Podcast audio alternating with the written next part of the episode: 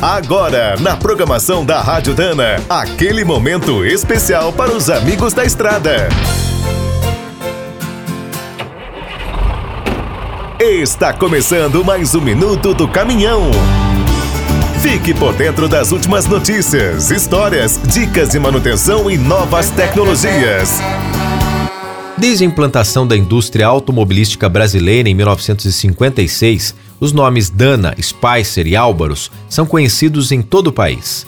Mas você sabia que essa presença em nossas concessionárias, lojas de autopeças e oficinas é uma história com mais de 100 anos? Tudo começou numa pequena fábrica nos Estados Unidos. Foi criada em 1904 por Clarence Spicer para produzir juntas universais. Dez anos depois, Charles Dana entrou na sociedade e iniciou uma grande expansão.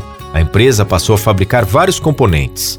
Quando acabou a Primeira Guerra Mundial, em 1918, o Brasil começou a importar muitos modelos norte-americanos de todas as marcas. Nas revistas da época, como a Autopropulsão, os importadores já destacavam a qualidade das uniões Spicer nos cardãs dos veículos.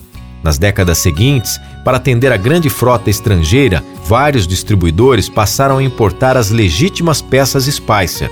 Em 1948, outro grande pioneiro, Ricardo Álvaros, começou a fabricar cruzetas em Porto Alegre. Em 54, fechou uma parceria com a Dana. Desde então, milhões de produtos com as marcas Spicer e Álvaros e orgulhosamente brasileiros ampliaram essa história de sucesso. Quer saber mais sobre o mundo dos pesados? Visite minutodocaminhão.com.br. Aqui todo dia tem novidade para você.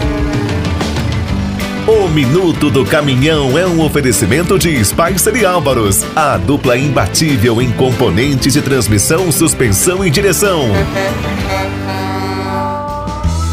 Quem é do trecho já sabe, para ficar bem informado, a Rádio Dana é sempre a melhor sintonia.